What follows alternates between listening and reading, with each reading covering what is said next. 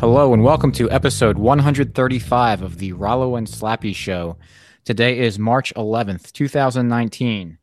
I am Rollo McFlugel, and with me is Slappy Jones 2, and we are both from McFlugel.com. Show notes page for this episode is McFlugel.com slash 135, where you will be able to find links to the things we talk about, as well as a way to check out our sponsor, LibertyMugs.com, where you can buy awesome libertarian themed mugs and t shirts to shock and thrill all of your friends and coworkers and acquaintances. So, with that, I'm going to hand it over to Slappy, and he's going to introduce our episode topic. Thanks, Rollo. Thanks, everyone, for tuning in.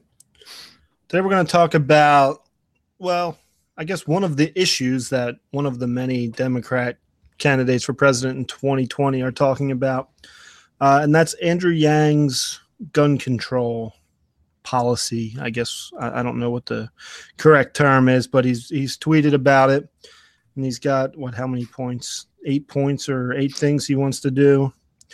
Because um, he has all the answers. He knows how to make us safer.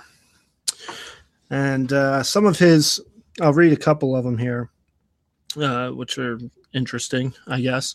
He says he says we should treat owning a gun the same way we do driving a car. You take a test, you get a license, you lose your license if you do something suspect, like beating your wife or getting flagged for criminality or mental illness. You lose your driver's license for DUI, same thing. He says we should a- raise the legal age of gun ownership to 21. Uh, we should curb the ownership of assault weapons and weapons that can incur ma- mass casualties quickly. There's no practical reason for a citizen to have a military grade weapon. Uh, fourth, we should institute a system of fines anytime a firearm gets used in a mass shooting on the gun manufacturer. Fifth, we should offer to buy back guns and offer free upgrades to a signature gun so that only the owner can fire it.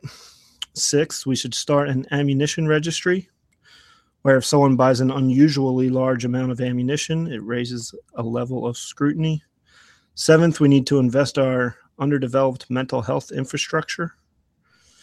Uh, eighth, we should start a helpline that people can call if they suspect someone of being potentially violent shooter in the making. That sounds like a good idea. Um, well, so, we we can actually talk about that. Yeah. Well, anyway, those are his eight points. Um, I have, you know, I'm sure he's sincere, and I mean, who knows? Uh, but he, you know, there there's been mass shootings and this is the way he wants to solve it. Um, if you've listened to our show before you probably know we disagree with him which is fine and it's fine to make fun of him and laugh at him but uh, Rollo, how could this be solved in a free market? Well i do want to talk about some of the points first that he made like the last one about the the kind of the mental health helpline or the the helpline to call if they suspect someone of being a potentially violent shooter in the making. I mean, they do that already. It's like you can call up and and do wellness checks. And I forget I forget which state it was in, but there was a thing where a guy someone called up to have a wellness check on done on someone because he had gotten to an argument with a family member or something. And part of this wellness check was taking the guy's guns. Right. of course. The guy said, uh, no thanks you're not taking my guns. And they got, and he ended up dead because the police killed him after because uh, they're not very well equipped to handle these situations. So, you know, they they've already done that, and it's already ended with at least one innocent man dead. And after all of this happened, and they were talking to the rest of his this guy's family members, you know, it turned out that it was just like at Thanksgiving or something, there was there was some sort of argument among some family members, and it was to call the police to do some sort of wellness check was was an absolute joke. Yeah, and, I mean, uh, I wouldn't call them to check on my relatives. Um, right, right.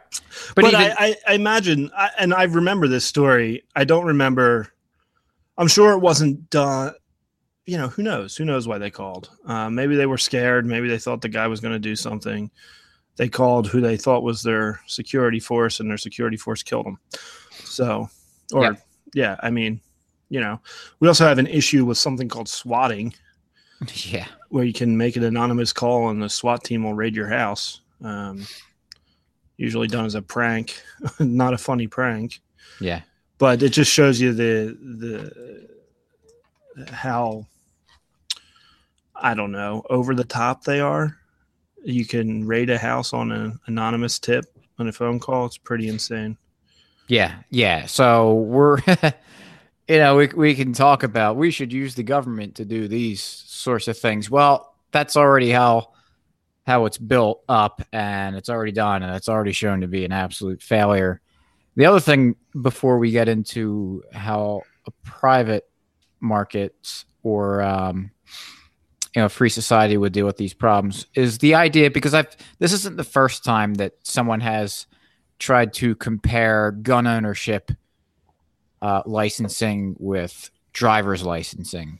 There was a maybe a year or two ago, maybe even longer than that.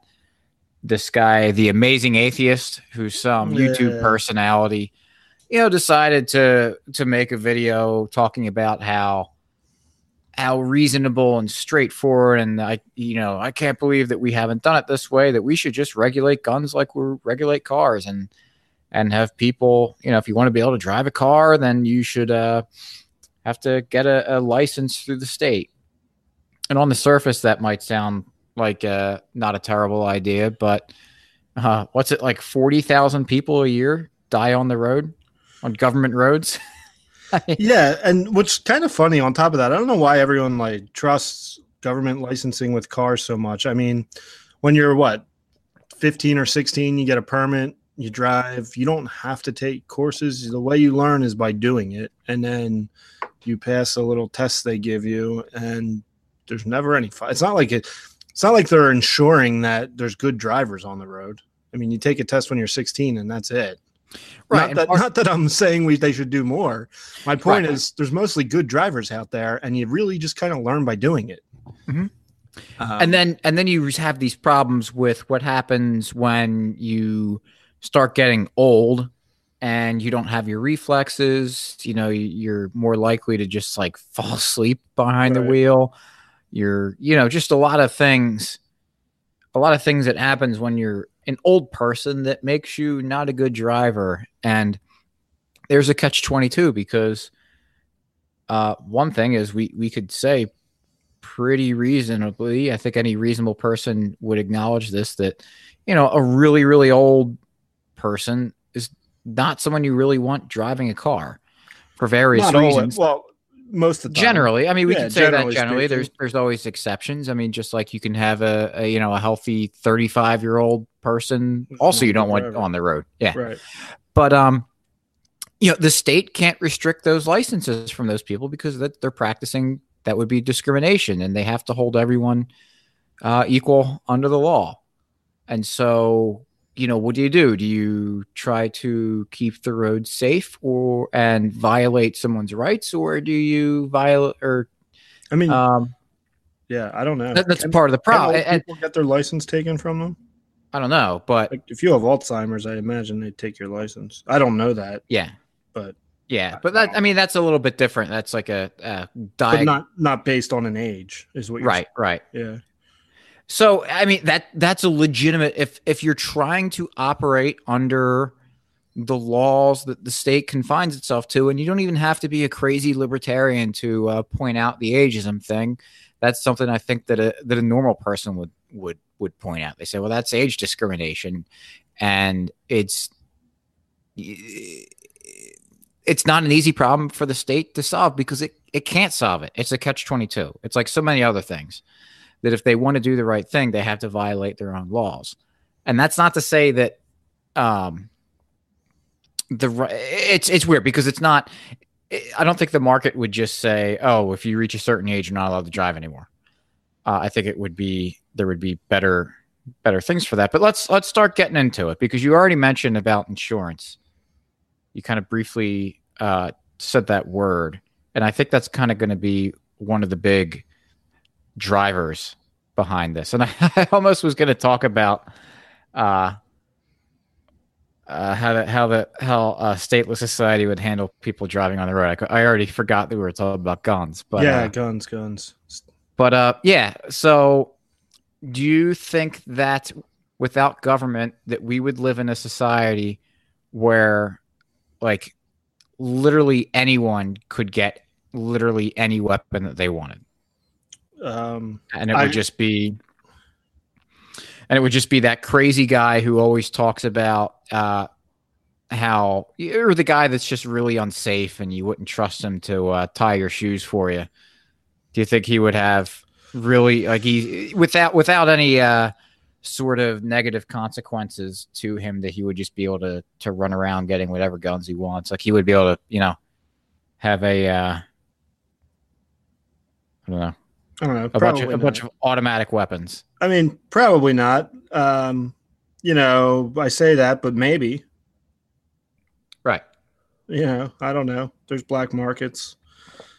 There's uh Right. Well, there's black markets now. kinds of things. That's what I'm saying. So, Yeah. you know, is there any regulation that will stop someone? Probably not, but there's probably better ways to handle it than what we do. Right. Right.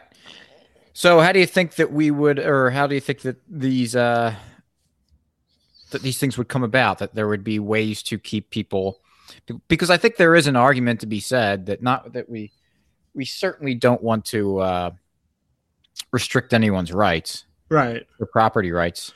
So, how do you think that a, a a free society would be able to maybe try to disincentivize or keep guns out of the hands of bad people that are going to uh, more likely to use them in bad ways, or Right. even even you know like like you just said that a bad guy who wants to shoot a bunch of people, it's going to be difficult to uh, to keep him from from, From that getting uh, the gun, but you know, there's ways to But but how about because we can we look at a lot of some of these shootings that have happened and they're not always a lot of them are kids like teenagers that get their hands on their parents guns. So how do you think that that if let's talk about this this this angle. How do you think that a uh, a free society would be able to handle that situation better? That to making sure that people uh, secure their guns better from their from kids that might uh, behave poorly? Yeah, well, I mean, we've talked about um, maybe it was our episode that you just mentioned, prisons in a free society, Mm-hmm. right? So I and like we've said many times, I think insurance is going to play a much bigger role. Although it already does play a big role in society, it'll play a much bigger role in a free market. And one of the things, whether it's through your homeowners or renters insurance or a personal liability policy that we have talked about before, they're going to judge the risk of the person, and they may even have they may even have an inventory of the guns you have. Maybe you register them. Maybe if you're you know have a history of being a collector, that's one thing. But if you if you're committing a lot of crime, which on that note with the crime, another thing that uh, and I, I guess this this guy's specifically talking about these mass shootings, um, and he mentions mental health, but crime would go way down in a free society just on the fact that things that aren't crimes would no longer be crimes. So you know, a lot of the gun violence happens in the drug trade. Well, if drugs are legal, um, people can legitimately do business, and uh, that takes care of a lot of the violence uh, surrounding the drug trade. But I guess specifically, this guy's talking about mass shootings. Yeah, I mean, let's let's just use an example that someone who's got some guns and his his kid is has some problems, and the kid grabs the guns and takes them out and goes and shoots up a bunch of people because that that has happened. Yeah. So how would I mean? I can I can kind of give what I think how it would be dealt with. Sure. I mean, I, I think there's liability on the parents' end. Right. Uh, So, which yeah. covers by insurance, as we've talked about in the past. And so, if you have a kid who has all these mental health issues, um, it's going to come with a higher premium to have these guns. But how do they figure that out? How do they know that you've got a kid with uh, with those problems, or even that you have guns in your house? Because you can, Well, you Um, could always lie, then you're not right. covered for it. yeah, Um, which is kind of this is like insurance fraud anywhere else. If you lie about something, they're not going to cover it. Mhm. Um, and the purpose of getting insurance is to transfer risk. So, you know, if you're concerned about that risk, uh, you should probably be upfront and honest about it so that they'll cover it and underwrite it properly. Um, right. Yeah, how would they know? Uh, let's, let's think through that a little bit. How do you think they'd know? Well, I don't think it's going to be much different than getting something like life or disability insurance. Because when I know when I when I purchased that, uh, a nurse came to my house and kind of took my weight, took a blood sample, and uh, you know had me answer some some questions and everything. And and on the surf, it's funny because people might when when you just say that like oh someone's going to come and take your blood, like wow that's really intrusive. Well, you know no one's forcing me to take these these insurance policies out, so that's part of it. If they want to adequately, uh, you know, determine I mean, let's say risk. Yeah, let's say you're you're applying for a million dollars of life insurance. Well, that company's on the hook for a million dollars if you pass away. So they want to make sure they know what they're insuring. Mm-hmm. They don't want to insure someone who knows they're going to die in two days or a week or a month or six months because uh, that's no longer a transfer of risk. It's already there. You know it's happening. It's not an, an unknown. Um, so they they like to check things like that uh, see what's in your blood, make sure you're healthy, that they're insuring a, a healthy person. Right. Otherwise, the rates are higher, and mm-hmm. you can choose to accept it. So. Right, and depending on where you going off track a little bit, but this maybe it triggered an idea. But I mean, depending on your your living situation, where you live, who you are, uh, having owning guns might actually lower your rates a little bit because Good. it uh, because we even see it and you know you hear stories of someone someone breaks into someone's house a, a, violent criminal and and the criminal ends up getting shot by the homeowner uh, in self-defense and the sheriff kind of goes to the to the house where it happens and and shakes the homeowner's hand and says uh, well i'm happy that you uh you were able to defend yourself and you know deal with this bad guy right uh so this whole idea that and I think people kind of have to get this out of their heads. Not necessarily, I don't think it really the listeners of this podcast, but a lot of people have to get it out of their heads that like just guns equals bad danger. Yeah, because there's there's there's way way way way more guns, private guns, than there are people in this country, and if even a tiny, other than like a, a almost infinitesimally small number of uh, gun owners in this country were were bad guys, then the, the, amount of shootings would be way higher. Yeah, you could be, have all the laws you want; they're not stopping anything. I mean, guns are pretty easy to conceal, so at any given moment, you have no idea who's carrying a gun around you. Uh, so, just this idea that if you have a gun, that you're you're uh, of higher risk, uh, I don't really I don't really buy that necessarily, and and like I said, it could it could actually help lower your rates. Especially but the the gun owners I know are very like almost obsessive about safety. Mm-hmm. Oh, absolutely, you have to. Me. I, mean, I mean, you have to be. Of course, you, you do. You never point, even if it's you know it's unloaded, you don't point that gun at someone. Right, right. Uh, but uh, okay, so I know we're I'm not even answering the original question I asked, but these uh, these points are kind of popping my head. So before I lose them, uh, I want to go yeah, through them. them and I'm actually kind of forgetting the one I just wanted to say. Oh, that's right. So one of the things too that, that what the state does, which I think is wrong, and it and it violates its own rules, is that uh, you have to look at like a gun is just a piece of it's just property, and I don't think it's that great of an idea.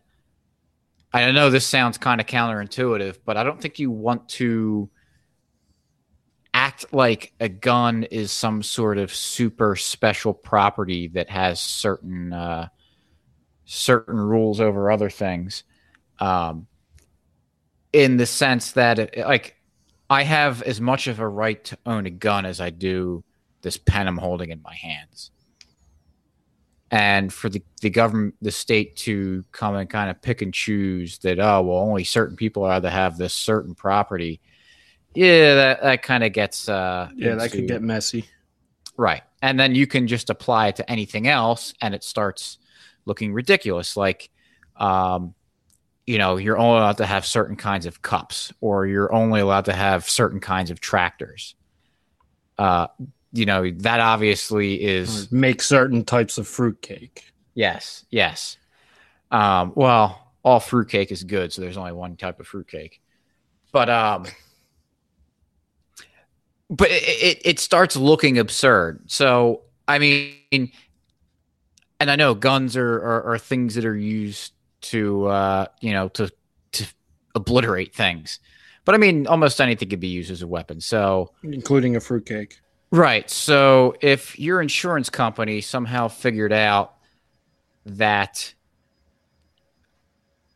you had the tendency to use fruitcake in violent ways and commit crimes, then either your your premium is going to go up a lot, or you're going to have to prove that you don't have access, immediate access to fruitcake in order to to commit these crimes, or they'll just say that, hey, uh, anything fruitcake related, where you do something bad, we're not we're not covering you. They'll be built into the contract because, like right. you said earlier, they're they're not going to take on that that high of a risk. Right. I mean, you can't insure a burning house, is what they always say.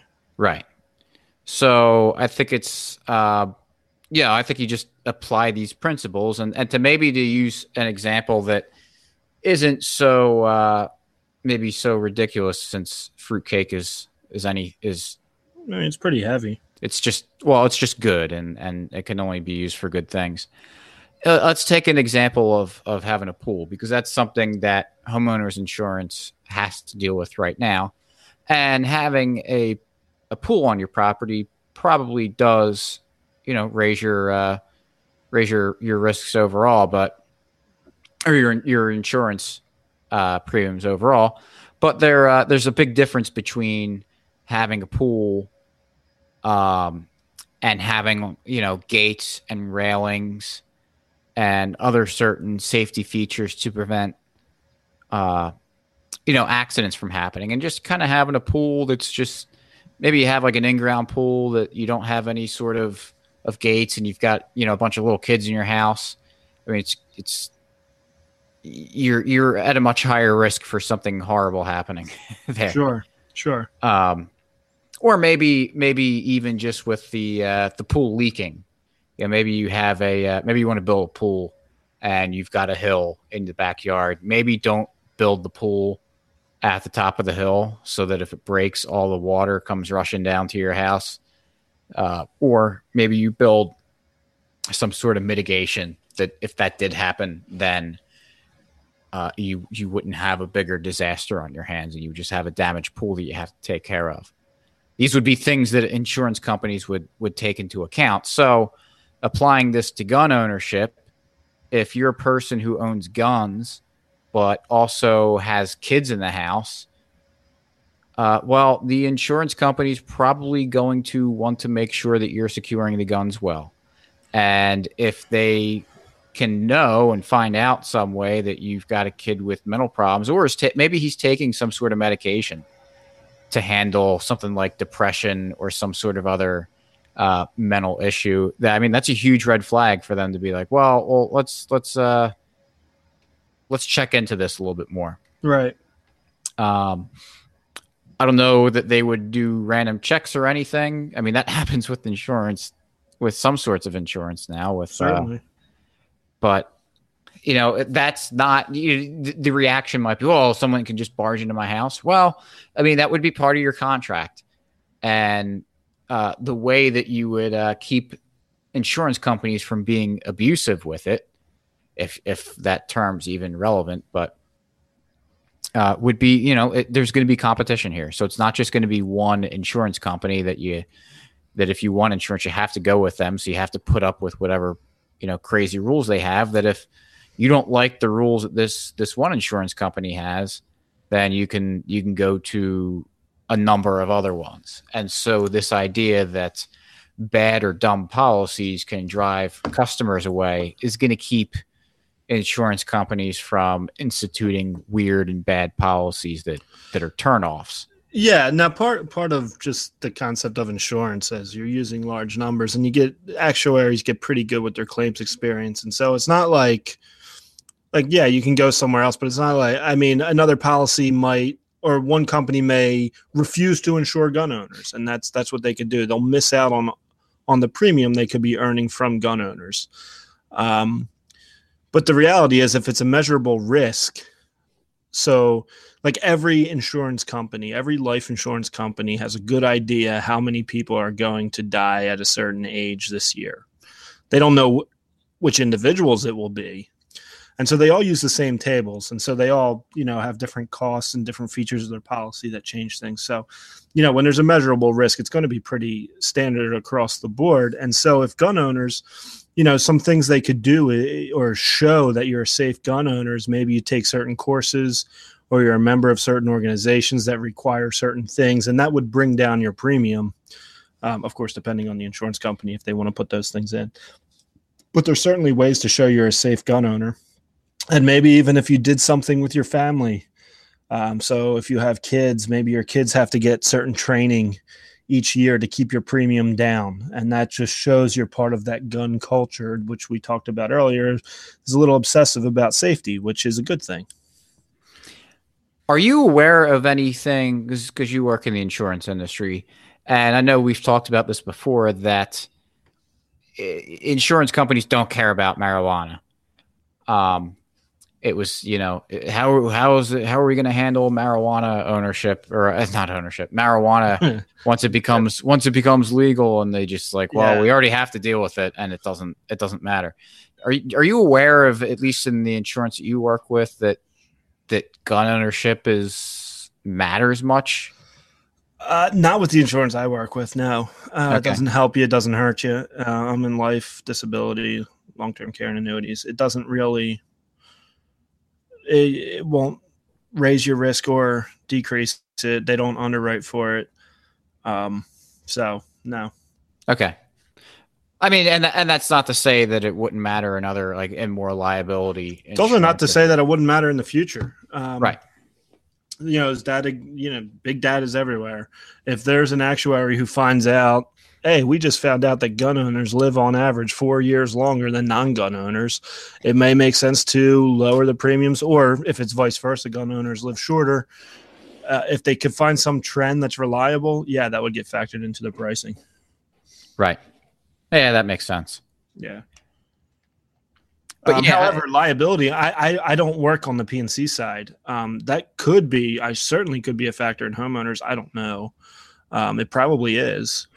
I don't remember. I don't remember I, as- answering questions about it, but yeah, I don't remember that either. Yeah, but it could be, and there could be some carriers, carriers being insurance companies, who have some research into that, and maybe they like or don't like, or maybe they don't want to insure gun owners, or whatever the case is. Um, you know, that could be out there. I don't know that it is, um, but just throwing that. that yeah, there. and and maybe this is.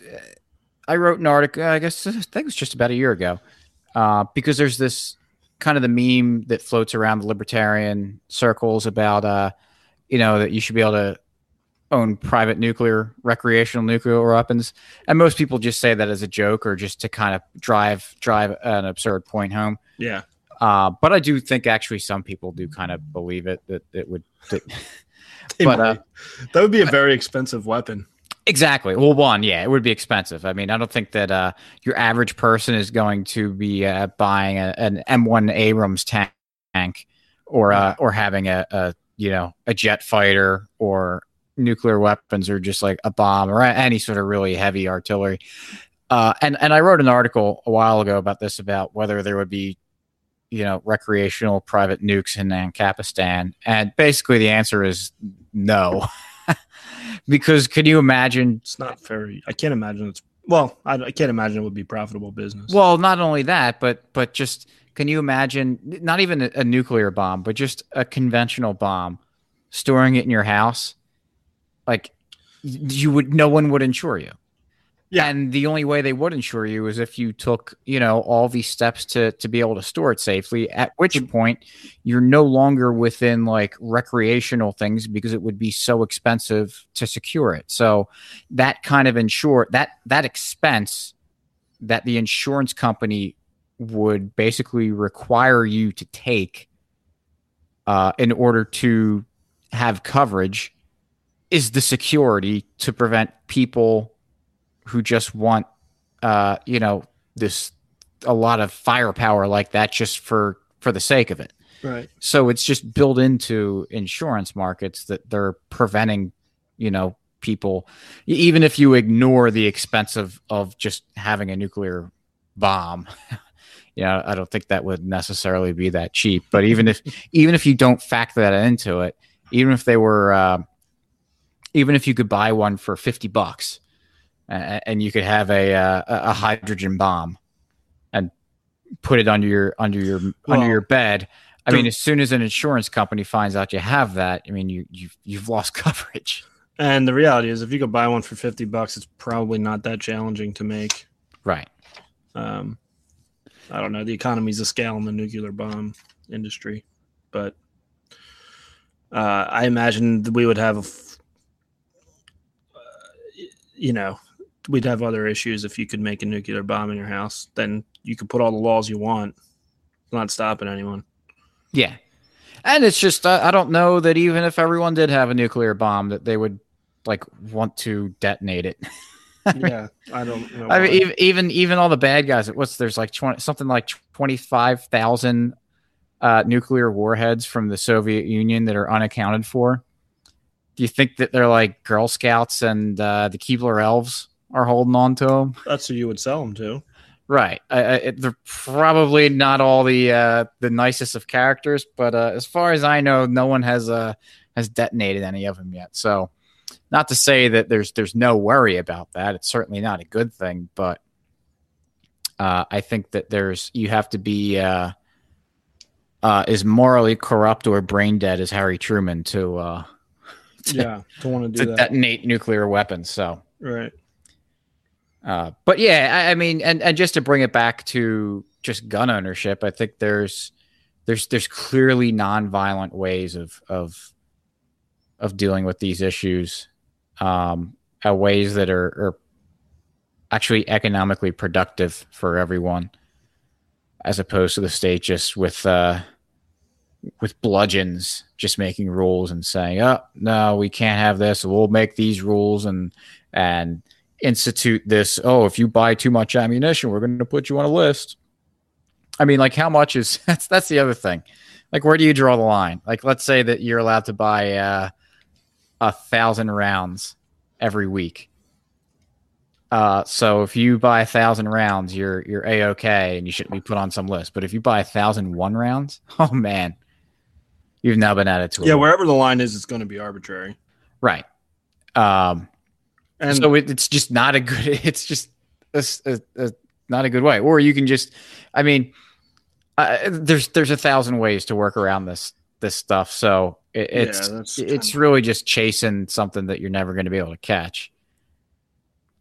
So instead of trying to do that, how about we let the people that that that's the that's ultimately the problem too is that the government doesn't actually have any skin in this game the money their money's not on the line. I mean, maybe you could make the case that oh well, if uh, if it if some place uh, some town has a couple mass shootings, maybe the uh, the police chief gets fired or something, or they maybe they lose some. Well, you would think that they would lose funding, but in the reality, anytime the government fails, it's just Gets it's funding. a, yeah. People take that as a signal that we should give them more money and, and right. give them more power. Um, but when you have uh, the free market involved in trying to solve these problems, then it puts it puts skin in the game of other people. People trying not to uh, lose money and resources, so they're going to do what they can to make sure that their their interests are protected, and doing it in ways that that don't put their other interests and assets at risk. So they're not just going to bust down someone's door when they suspect that oh maybe this guy uh, might have some some mental issues that could make him maybe go over the edge a little bit. They're not just going to bust his door down and uh, guns ablazing and shoot this guy or get him hurt or damage his property because they're on they're going to be on the hook for it and they also don't want to have their own uh, assets including people and employees get shot and hurt and wounded because that comes out of their bottom line too. Whereas, I'm sorry, but you know, Mr. Police Officer, you, you are an expendable asset to the government.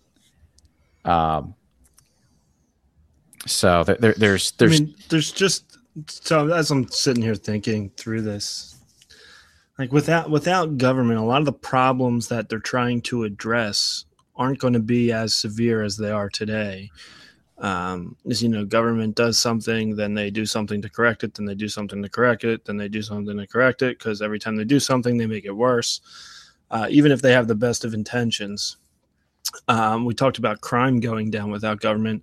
I think the mental health issues in society would be lower if we didn't have compulsory schooling till whatever what age is it 16 that you have to be in school? Right. Um, i think that causes a lot of the problems and um, john taylor gatto writes a lot about that but we don't have to get into it other than that um, without the compulsory schooling if kids are out learning the way human beings learned all through time up until you know the late 1800s early early 20th century uh, there'd be much less mental health issues much many fewer fewer or less what's the right one? Uh, i think fewer. Fewer fewer mental health issues in society uh, without compulsory schooling without the way schooling has gone where you sit a kid in a chair and tell them what to learn and there's no you know you're learning for the sake of learning. There is no purpose. There is no goal. Uh, it's mind numbing and it makes people crazy for lack of a better word. Um, so I, I, think a lot of these problems would just kind of cure themselves in a free market and mm-hmm. talk about uh, he and yang mentions this in one of his points he talks about the overprescribing of some of these drugs um, whether it is or not i don't know uh, I, t- I, I do think it's overprescribed, but I don't know. But without this system where you need a prescription, where there's interests in prescribing, uh, if you could talk to a doctor and treat yourself the way, you know, obviously have some doctor's input or there's some research out there and be able to get what you need and what you want instead of a doctor saying you must take this for this many days and then come back and see me and get more. Um, and people could kind of figure it out on their own, and our culture grew around that, I think we'd be much better off. Yeah, I mean, I, these problems are all very complex and everything, and, right. and and I think it goes back to even tying into the education thing.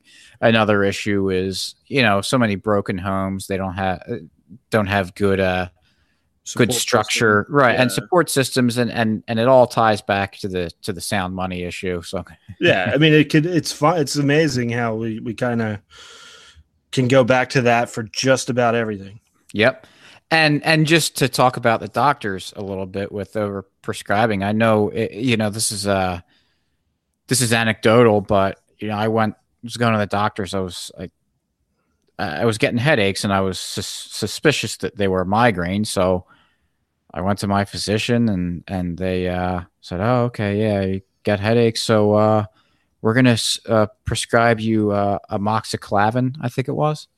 Which, I mean, I'm I'm I'm not in the medical field, but I know enough that like that doesn't really make sense to give someone that probably has migraines. And then I took that, didn't do anything, and then they gave me steroids to take, and said, "All right, we'll take these." and then see what happens. That didn't work. Was and this they reported had, to your intramural league? Yeah, that's true. Well, maybe that's why I hit. Uh, was able to hit it. Maybe that's why I was able to hit it out of the infield that season. Yeah, but uh, and then they they finally sent me to get like a CAT scan or something to just check to like make sure I didn't have a brain tumor or something. Then finally, finally they say, "Oh, you should go to a neurologist." so I go to the neurologist and he wasn't interested in having a conversation after I just like briefly explained what was going on. I said, "Yeah, you have migraines, so uh, here, here's this prescription to take take this stuff." Yeah, and it was just like, man, you know, the first part of that was so bad because they were just giving me ran not random, but but almost random stuff to say like, "Well, see if it goes away by if you take these pills." Right. And uh and then I finally get to the guy who's more qualified for it, and he, you know, no interest in in trying to figure out what's triggering it. He just goes to straight up, oh yeah, here, take this. And, oh, by the way, a side effect is that you might feel like you're having a heart attack. No, good. So- oh yeah, and, and I did. I did have that side effect. So Did it cure the uh, head? uh it normally did. It it sometimes took a little bit, but um they've actually gone down a lot. I haven't I ran out of the uh refills a while ago and I haven't Haven't gone back to it? any because I'm just part of me is I'm just fr- so frustrated with it because I've been to the doctor for another. I I I don't like going to the doc. I'm just really stubborn. I'm really stubborn about I it. So. It's not even like a. I just don't don't go. I don't like Yeah. it.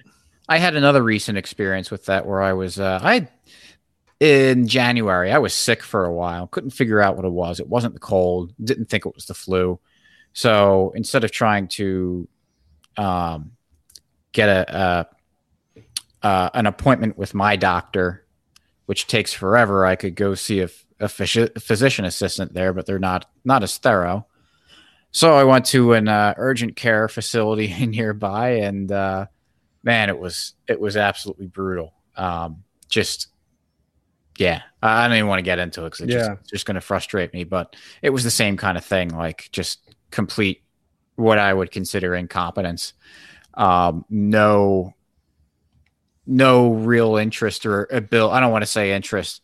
No ability that was demonstrated that showed that they were capable of even um, trying to uh, solve the root root cause of anything. So, and not, and I don't mean to say that that's the entire medical field because I think I think modern medicine has done wonders for for humanity in the world, but uh, I think a lot of the training that that s- doctors are getting generally is is just not it's just symptom fighting.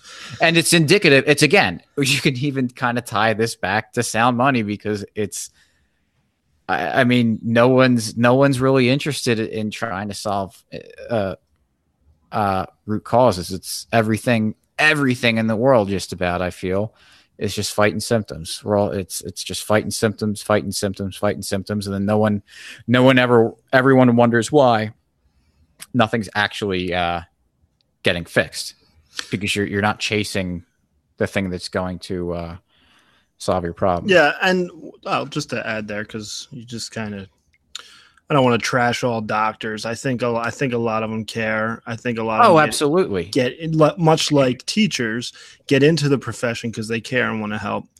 But you look at the training, which is all regulated and all monitored by the state, and licenses are given out by the state, and it creates the monster that exists Mhm. there's just you know if you have a market then we find out what works best and go that way uh, whereas it's very rigid with the state and this is the way we do it and this is how it's done and that's it so if Right. the paper says you prescribe this for this that's what happens right i mean i, I don't want to oversimplify their job but we've all had experience at doctors offices i mean yeah, and and for me, it just means that I have to do a better job of finding doctors that that right I like better. yeah and I, I think that would be an easier thing to do in a free market oh, absolutely. And I, uh, yeah, because and, and you know when when my son had his uh, leg issue, the doctors were great. Mhm.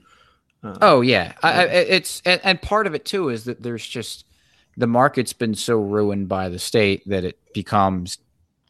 I mean, like I said, that my normal physician, it would take me forever to be able to get an appointment with him because he's just so backed up. I would have to see a physician's assistant. I mhm. mean, the, the the government has messed up the market so much that demand is so high, but supply is so low that right, they can't i mean in, they would never be able to see all their patients Yeah. if they so it, it it's that's where the uh you know you could tie it uh back into that symptom uh, there's just no time and Right. so it's Right. uh it, it just makes their job a thousand times worse so right. um i guess i should be a little more uh patient patient as a patient Yeah, no, I mean, well, hey, it's your health, you, you right right know, what the hell, I mean, yep uh, but it's just the way it is. Yeah. So anyway, uh, let's uh, do our free market successor. Unless you had something else that you wanted to. Yeah, no, I mean anything that we've. I think we touched everything we wanted to, and I don't want to go too deep into uh, the off the rail side things Right. about how we can um, protect ourselves in a free society. Uh, Mm-hmm. But I think it would be much better done. Uh, the correct people would be bearing the risk for the hazards that they have, and uh, we'd be a lot safer. Yeah, and remember, we're just two people talking off the tops of our heads about this. Yeah, imagine having 320 million or 7 billion or whatever the case, With thinking with, of ways to be safe. right with real profit motives behind Yeah. it though. Yeah, not just uh, two geniuses sitting around talking. That's true. All right, so free market success story. This one's you know it, it happened this weekend. I was I was going food shopping Saturday morning. I wanted to uh, wanted something to, to cook dinner Saturday night, so I didn't have Yeah. much going on. So Before you uh, get into this, let me just say this is really I like this one because this is kind of what we wanted to talk about when we started this uh, free market success story. It's like a common everyday thing that we see and don't think about, and just how really amazing it is. So sorry to cut you off, but I just I wanted to add that. Yep. So I was uh what I wanted, I had a, a bottle of wine I had opened, and it wasn't the greatest bottle in the world. So I wanted to use it to uh, braise braise a, a, a cut of meat. And I was thinking about beef, so that'd be that'd be good. And uh, I'm going through the supermarket, and I go into the meat section and the beef section, and I see they have these uh, porterhouses, porterhouse steak on sale for six dollars and eighty eight cents a pound, uh, for three dollar or basically three pound packs of it. So basically three porterhouses. And uh, that immediately changed what I wanted to have for dinner that night. Because you, you, you normally don't find porterhouses uh, at that price. Uh, so I I took advantage of it and I, I bought a pack and, and enjoyed one for dinner that night. No. And uh, I, I- w- did they just decide that they uh, wanted to be really nice to Rollo and and offer, you know, have tw- twenty packs of of three pound porterhouse on sale? On sale? I mean, that had to be it, right? Possibly. Yeah. So I mean, it could have been. like you, maybe um I don't know. What other reasons do people lower prices? Because I thought they just try to raise them. Yeah. I mean, they could have had a, a an oversupply and wanted to get rid of them. Was it Without- expiring soon? No, they were. Uh, the the sell by date is tomorrow. I bought these Saturday, and the sell by date's tomorrow. So I'm having another one tomorrow night for dinner too. So, Cool. um, no, I mean, it. Yeah, well, there's two, and I'm gonna probably have to freeze one. So, yeah, I, I mean, it could have been that they were anticipating that they There may have been a big order that canceled. There could have been who Right. knows. And so they have it on their hands and they have to get all get rid of it or right they want they to clear it. to sell more. We had snow recently. Maybe they weren't prepared for that and now people don't shop when it snows, so they had extra. You know, who knows what the case is. Or maybe they decided to run a sale, and I'm just not privy to uh, the the mail the flyers that go out that say, "Hey, we're having this big porterhouse sale," and and that would be, I mean, if if you're into beef and steak, and you have the chance to get uh, three pounds of of porterhouse steaks for twenty bucks, you're going to go to the store. I mean, you're you're going to go make a trip, and you're probably not just going to walk in and buy them. You're gonna you're gonna make a, a super a normal super, supermarket trip out of it. Um, actually, I'm gonna sound like a, a degenerate for this, but uh, when I uh, when I bought the porterhouse, I was like, yeah, you know what would go great with this would be you know bourbon, and I, I didn't have any, so I stopped on the way home from the supermarket and bought a bottle of bourbon and then I was there and saw you know a bottle of gin and I like gin so I was also didn't have any gin so I bought that. So I think that's what it was. I think it was actually that the uh, the supermarket conspired with the uh, the liquor store Could have been. and uh, knew that that bourbon goes very well with steak and uh, I did that and and you know mess with my brain a little bit. But either way I mean I had I had a very nice dinner Saturday night so I don't I don't care why they did it. I'm just happy that they did. Yeah, and then you could go the I, Pencil route and think about what that steak took to make, and you got it for six bucks. Yeah, I mean, isn't it? They just uh they just like they just find them in in uh, wrapped in plastic and in a foam. Yeah, kind of grow, plate. grow on the steak tree. Yep, exactly. So, all right. Um, again, show notes page for this episode is mcflugel.com slash 135. I will have some links to some of the, the relevant things that we've done uh, on this topic before. We'll also link to the uh, Andrew, Andrew Yang kind of uh, tweet storm that he did about this that kind of triggered this conversation. So, uh, if any feedback, let us know. And also, uh, do us a favor and uh, leave some feedback or, or review or give us a star or rating on on any of the the podcast catchers that that really helps us out. And we really appreciate it. And also be sure to check out libertymugs.com and uh, buy a mug or two and share it with your uh, friends and family and other libertarians. So once again thanks for listening and we will catch you next week peace